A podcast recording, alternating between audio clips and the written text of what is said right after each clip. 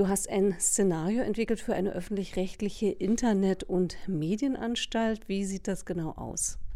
Das sieht so aus, dass ich mir mal vorgestellt habe, wie eigentlich, wenn man heute so eine Anstalt neu machen würde, wenn es sie noch nicht gegeben hätte oder wenn sie es nicht mehr geben würde, wie sie sich eigentlich konstituieren könnte, was sie eigentlich leisten müsste und äh, wie sie geregelt wäre und was da laufen würde und welche Technologien sie nutzen würde et cetera. Können wir ja mal im Detail durchgehen, mal Stichwort zuallererst, was sie leisten müsste. Es ist ja auch viel diskutiert, wie soll ein öffentlich-rechtlicher Grundversorgungsauftrag aussehen, zumal im digitalen Zeitalter. Welche Idee hast du da? Ich würde es halt zweiteilen. Ich denke, dass die Grundversorgung garantiert werden muss. Wie die sich genau inhaltlich zusammensetzt, finde ich, ist eine andere Debatte. Also sprich, es muss schon weiterhin eine professionelle Gruppe geben, die das betreut, die sich darum kümmert. Ich denke aber, dass ein Teil des ähm, Programms der Inhalte eben wesentlich demokratischer zustande kommen könnte. Nicht, dass das jetzt alle zusammen produzieren, sondern dass die Entscheidung darüber, was läuft, eben in Verfahren wie, ich finde, Liquid Democracy als Schlagwort, also dieses Verfahren, was die Piraten etabliert haben, dass so ein basisdemokratisches äh, einmal Werkzeug ist, dass das beispielsweise Anwendung finden könnte. Wir haben ja jetzt schon auch demokratisch legitimierte Gremien, die sich damit befassen, was in den Sendern laufen darf und was nicht. Das würdest du also nicht als ausreichend erachten?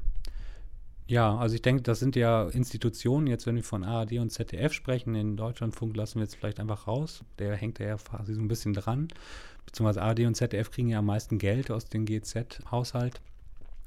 Die stammen ja aus Seiten sechziger, Anfang sechziger beziehungsweise ähm, noch früher Jahren, wo natürlich die parlamentarische Demokratie auch gar nicht anders organisiert werden konnte. Es gab jetzt das Internet eben nicht als ein Medium, was unheimlich flexibel ist und sehr horizontale ähm, Strukturen ermöglicht. Und ähm, deswegen denke ich, dass es heute zeitgemäßer funktionieren könnte. Zurzeit sind, dominieren das die großen Parteien, also vor allem S P D, C D U, C S U. Das heißt, man könnte ein Tool schaffen, Liquid Democracy übers Internet, wo die Leute mitbestimmen, welche Inhalte zum Beispiel gesehen werden, produziert werden und so weiter? Ja, das wäre ein Aspekt, denke ich. Ich glaube, was mich stört, wenn ich heute ähm, Fernsehen gucke, es ist eben trotz aller technologischer Entwicklung immer noch sehr so, wie es war, als ich Kind war. Ja? Es gibt natürlich, ist vielfältiger geworden, es gibt nicht nur noch drei Programme. Aber auch die Versuche, irgendwie einen Rückkanal zu schaffen über, was weiß ich, Twitter, Facebook und so weiter, ich finde ich so alles eher ähm, so semi gelungen. Was ich interessanter finde, ist, dass ich mir als Zuschauer, als Zuschauerin ja eigentlich die Inhalte viel mehr selber zusammenstellen können müsste. Und das wäre technologisch heute möglich. Wir f- haben zurzeit beispielsweise einfach auch ähm, parallele Strukturen. Wir senden das Signal einmal noch so klassisch als Rundfunksignal. Gleichzeitig kommt es eben wegen beispielsweise als Z D F-Mediathek daher, also sprich über I P, über das Internetprotokoll. Und das denke ich, da kann man es eigentlich auch sparen in dem Bereich. Dass die Zuschauer stärker mitbestimmen, welche Inhalte produziert werden, über welches Medium auch immer. Es gibt ja Rundfunk, Internet und ähm, Fernsehen, auch wenn das dann am Ende alles zusammenwächst. Klingt aber auch so ein bisschen nach Populismus. Wie kann man denn da sicherstellen, dass wir trotzdem noch eine redaktionelle Auswahl haben, dass wir trotzdem noch einen professionellen Blick auf die Themen haben und nicht dann sozusagen total quotenfixiert oder mehrheitsfixiert Inhalte herstellen? Na, ich habe ja zum einen schon gesagt, dass ich denke, dass ein Teil des Programms immer noch quasi von einer Kernredaktion ähm, bestimmt werden sollte. Ich denke, dass wir zurzeit ein sehr populistisches Programm haben, weil eigentlich nur die Quote ganz viel bestimmt, was eben zu so seltsamen Entscheidungen wie dieser Gottschalk-Geschichte geführt hat, was ja eigentlich nur eine Person in, äh, bei der A R D entschieden hat oder durchgedrückt hat, ähm, gegen besseres Wissen vielleicht sogar. Und ich würde jetzt ja erstmal eine denke ich ja, Demokratie gilt ja als ein ziemlich äh, gutes System. Also dann dem vorzuwerfen, dass das nur populistische Sachen hervorbringt, das ist ja ein äh, Widerspruch in sich selbst. Dann würde man ja sagen, die parlamentarische Demokratie wäre ein rein populistisches Instrument. Und ich will ja eigentlich weitergehen, eben den Parlamentarismus zeitgemäßer machen durch eben Verfahren. Liquid Democracy finde ich ja spannend, weil es eben sehr flexibel ist. Ich kann jemand anderen beauftragen, mein Mandat zu übernehmen, ist ihm aber auch wieder entziehen. Das kann ich zurzeit ja jetzt im politischen Bereich beispielsweise nur alle vier Jahre bzw. fünf machen. Wie könnte denn so eine Anstalt geleitet werden? Was für eine äh, Struktur kannst du dir da vorstellen? Also was so eine Kritik an Liquid Democracy ist oft, dass es ja keine Verbindlichkeit mehr gäbe. Und das ist tatsächlich ein Problem, wenn man die nicht definiert. Also wird ja eben, der Vorwurf lautet, äh, Liquid Democracy würde dazu führen, dass eben immer wieder alles geändert werden könnte. Das ist, glaube ich, ein Missverständnis. Es geht schon darum, dass man eben Entscheidungen trifft, die dann auch eine Gültigkeit haben. Und das hat eine Geschäftsführung, muss natürlich verbindlich irgendwelche Sachen äh, entscheiden können, weil sonst ist keine Zusammenarbeit möglich. Ich, was mich eben in, mehr interessiert, ist, dass es einen Blick von außen auf das, was sie tun, selbstverständlicher wird. Vor allem bei Institutionen, die durch öffentliche Gelder finanziert werden, halte ich es für selbstverständlich, dass es eben auch eine Transparenz damit gibt, was mit diesen Geldern passiert. Das ist zurzeit nicht der Fall. Ich weiß nicht, was äh, A R D und Z D F wirklich ausgeben, für wen, an wen Geld fließt. Das ist nur sehr allgemein gehalten, diese Berichte. Und das ist für mich nicht nachvollziehbar, dass ich nicht weiß, was mit diesen siebentausendfünfhundert Millionen G E Z-Gebühren eigentlich wirklich passiert. Aber es gibt dann schon eine Geschäftsführung und so weiter, die halt dann nur auf eine andere Weise rechenschaftspflichtig wäre als heute, transparenter wäre. Ich meine, formal sind die äh, Anstalten natürlich ja auch rechenschaftspflichtig. Es gibt Jahresberichte und so weiter, aber äh, wo zumindest man leichter an die Informationen rankommt in der Zukunft. Ja, ich will sie detaillierter haben. Ne? Also ich äh, denke, dass man auch einen Teil der Verträge sehen können müsste. Und zurzeit, Z D F wird durch einen Rat aus vierzehn Leuten kontrolliert, von denen, glaube ich, fast zwei Drittel Parteipolitiker sind und die jetzt auch nicht vom Fach sind oder so, sondern die aus anderen Gründen da drin stecken. Aber ich meine, das ist so indirekt demokratisch, weil ich habe ja sozusagen als einzelner Wähler null Einfluss darauf, wer dann letztlich in diesen Rundfunkräten sitzt. Ne? Und wie gesagt, ich glaube, das könnte heute ganz anders laufen. Und es ist technologisch auch eben viel einfacher möglich, Transparenz walten zu lassen. Gibt es Inhalte, wo du sagst, die müssen unbedingt äh, öffentlich-rechtlich abgedeckt werden? Eine Politikberichterstattung ist ja eigentlich ein zentraler Auftrag, des äh, auch, glaube ich, faktisch kannst du das aufs Grundgesetz zurückführen.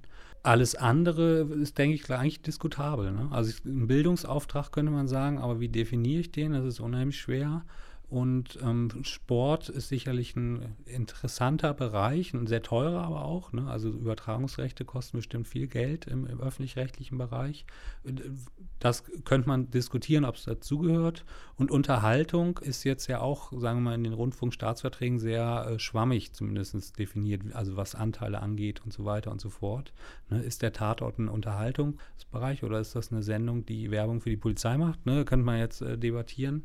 Insofern, wie gesagt, ich glaube, vor allem zu berichten, was jetzt aus gesellschaftlicher Sicht passiert und darüber zu informieren, gesellschaftliche Vorgänge, wenn man mal so weit Politik fasst, das würde ich sagen, das muss garantiert bleiben. Eine große Diskussion ist ja im Moment auch, was dürfen die Öffentlich-Rechtlichen im Netz machen und was nicht, auch in Abgrenzung zu Presseverlagen zum Beispiel. Wie würdest du damit umgehen? Wie könnte sich solche öffentlich-rechtliche Internetmedienanstalt abgrenzen von Presseverlegern, von anderen Genres? Na, ich halte die Debatte für völlig bizarr eigentlich. Da wird sich auch was berufen, eben auf eine Definition des Auftrages, der aus Zeiten stammt, wo das Internet äh, vielleicht ein paar Leute im Militärbereich in den U S A kannten, in den fünfziger Jahren oder die Vorläufer davon. Und mein, meine Haltung dazu ist, natürlich ist der öffentlich-rechtliche Rundfunk heute auch und sollte sich total im Internet entfalten können, weil das ist ein wichtiges, ein wichtiger Kanal, ein, ein Trägermedium gewesen und deswegen sehe ich erstmal die Notwendigkeit nicht. Also, dass das zurzeit in den Rundfunkstaatsverträgen so drinsteht oder in diesen Änderungsverträgen, dass es äh, da irgendwelche Prüfungen gibt, ob Angebote zulässig sind oder nicht, halte ich A für eine Schikane und für mich jetzt erstmal als Bürger, der über die G E Z-Gebühren da einen Beitrag leistet, völlig an mir vorbei. Also es ist nicht mein Problem, dass Private ein Problem mit ihrem Geschäftsmodell haben. Das ist deren und ähm, das muss ich nicht subventionieren, faktisch. Und ähm, Ich bin dafür, dass alle Sachen, die wir finanzieren über G E Z-Gebühren, auch für immer im Netz da sind und vor allem vielleicht auch schon dann, wenn sie fertig sind und nicht erst zwei Jahre später, wenn es ins Programm passt. Stichwort Depublizierung fällt mir dabei sofort ein. Auch ein umstrittener Bereich, dass die Inhalte, wenn überhaupt, dann nur begrenzt im Netz stehen dürfen und dann wieder rausgenommen werden müssen. Weiteres Stichwort, was mir dabei einfällt, sind auch Lizenzen. Wie kann man Inhalte weiter nutzen als User? Welche Vorschläge hast du da? Wir haben sicherlich ja eine, gerade eine große Debatte über Urheberrecht, ähm, Leistungsschutzrecht fällt darunter, wobei es da eher um Verwertungsrechte geht. Das ist ein, ähm, ein Spannungsfeld, wenn man so will, wo man schlaue Lösungen am Suchen ist. Ich glaube, es gibt die einfach auch noch nicht. Worauf ich hinaus will, ist, dass ähm, ich bin Anhänger von freien Lizenzen, also was wie Creative Commons beispielsweise, also die Weiternutzung, Remix et cetera zu erlauben, weil es einfach, A, ist das in der Kultur eigentlich schon immer so gewesen. Der Knackpunkt ist eben, was ist jetzt zum Beispiel eine Autorin von einem äh, Fernsehstück, ne, oder der, der Journalist, der ein, eine Radioreportage gemacht hat, wie partizipiert er sozusagen daran, dass sein Werk äh, vielleicht auch immer wieder gesendet oder abgerufen wird übers Netz. Und da gibt es ja auch heute Modelle wie V G Wort, also Verwertungsgesellschaften, die eigentlich die Interessen der Urheber auch ähm, schützen sollen oder zumindest entgelten sollen. In die Richtung würde ich denken. Aber wir haben Probleme, wenn, vor allem wenn wir vom Internet reden, wie man beispielsweise interaktive Anwendungen, ja, unter was fallen die eigentlich? Ist das eine, ein Fernsehstück oder ein Bewegtbild? Also sowas. Es gibt einfach neue Modelle, wo es wiederum eben noch keine richtige Vergütungsideen für gibt. Also eine Idee wäre so eine Mischung aus freien Lizenzen und trotzdem geknüpft an Vergütungsmöglichkeiten, sodass die Urheber dennoch eine gewisse Einnahme trotzdem haben. Wäre ein Weg, oder man zahlt einen fairen Preis für das Werk. Also äh, sagt, also ich kaufe es dir komplett ab, also äh, machen Buyout, aber der eben das auch angemessen vergütet. Das alles könnte ja dann in einer Mediathek dauerhaft stehen, diese Inhalte. Wie äh, stellst du dir diese Mediathek der Zukunft vor? Ich finde zwei Aspekte daran wichtig. Ich will die viel mehr eigentlich mit meinem Alltag verknüpfen können, den ich im Netz lebe. Das heißt, der findet ja zum Teil in sozialen Netzwerken statt. Das heißt, ich will zum Beispiel in einer Sendung oder wegen mir einem, einem Moderator oder einem Thema folgen können, das abonnieren können, vielleicht eben auch mitkriegen, was andere Leute dazu denken. Und zweitens denke ich, dass wir im Internet ja faktisch unendlich viel Platz haben. Und es wird in der Regel für wegen mir eine Reportage oder ein Dokumentarfilm, aber auch im politischen Bereich ähm, ja immer viel mehr produziert, als dann letztendlich verwendet wird, weil es eigentlich so eine Knappheit natürlich gab, weil es früher nur einen Kanal gab, ne? Der hatte vierundzwanzig Stunden, da musste alles reinpassen. Heute haben wir unendlich viele Kanäle faktisch. Das heißt, ich würde gerne eigentlich das, zumindest das, was Sinn, Sinn vielleicht macht, das Rohmaterial auch haben, weil ich daraus vielleicht mir dann eben meine eigene Reportage zusammenschneide oder, oder, oder. Also das Rohmaterial und natürlich dann auch die fertigen Werke. Genau, so. Aber vielleicht entstehen daraus dann ja einfach ähm, auch Dokumentarfilme, die mit dem Material zum Beispiel den ganz anders, einen ganz anderen Aspekt herausarbeiten. Wer sollte aus deiner Sicht alles an so einer Gebühr, die perspektivischer Haushaltsabgabe heißt, partizipieren? Wir haben jetzt natürlich A R D, Z D F, Deutschlandradio, wir haben die Landesmedienanstalten und offene Kanäle, die halt Geld aus dieser Gebühr erhalten. Könnten das in der Zukunft auch noch andere Player sein, die da ein bisschen Geld abbekommen? Es gab jetzt gerade einen Vorschlag von dieser A G Doc, glaube ich, ne? Arbeitsgemeinschaft Dokumentarfilm, die ja ähm, nicht bescheiden äh, achthundert Millionen von den G E Z-Gebühren für so eine Internetanstalt fordern und die eben sich das ja auch so vorstellen, dass es wesentlich dezentraler organisiert werden könnte, dank des Internets. Ne? Der, die Historie der Sendeanstalten rührt ja natürlich daher, dass man früher wirklich einen Sendemasten hatten und darum musste man sich äh, quasi... Ähm, erstmal seine Studios et cetera aufbauen. Ich stelle mir halt vor, dass es einen Wettbewerb gibt um dieses Geld, zumindest einen Teil. Über, es gibt verschiedene Verfahren. Was gerade viel Furore macht, ist das Kickstarter-Modell, also wo ich jetzt beispielsweise als Dokumentarfilmer einen Film präsentiere und dann sage ich, ich brauche dafür die Summe X. Und dann können Leute sagen, okay, ich gebe dir dafür aus meinem Budget äh, Y Euro Geld. Und wenn ich zumindest einen Teil meiner G E Z-Gebühren selber verteilen könnte, also investieren könnte, entweder in, in äh, quasi sich immer wiederholende Formate oder in ein konkretes Projekt, dann würde sich das sicherlich anders, die Gelder anders verteilen als heute, wo es ja auch oft Symbiosen gibt zwischen Produktionsgesellschaften und ehemaligen Moderatoren, ne? Also Anne Will, Friedrich Küppersbusch et cetera, die haben alle ihre eigenen Produktionsgesellschaften und hängen an dem Tropf der Öffentlich-Rechtlichen. Das würde sich sicherlich ändern. Nun ist das Ganze eine Vision, die du auch aufgeschrieben hast, kann man im Internet nachlesen auf der VOCA-Plattform. Wie aber könnte man denn dahin kommen zu so einer Anstalt? Na, ich habe diesen Vorschlag von der A G Doc schon erwähnt. Es gibt hier von Markus Beckedahl von der Digitalen Gesellschaft, wo ich auch mitarbeite, den Vorschlag ein Prozent der G E Z-Gebühren, das wären ungefähr achtzig Millionen Euro, Pi mal Daumen, eben freizugeben, um so eine Internetanstalt zu entwickeln, so, also als Testfeld. Und das, denke ich, ist ein gangbarer Weg. Also ein Prozent der G E Z-Gebühren heißt natürlich, dass sie woanders fehlen, keine Frage, aber vom verhältnismäßig ist es eine sehr bescheidene Summe und dass da mehr passieren muss, als was zurzeit passiert, das denke ich auf jeden Fall, das ist nötig.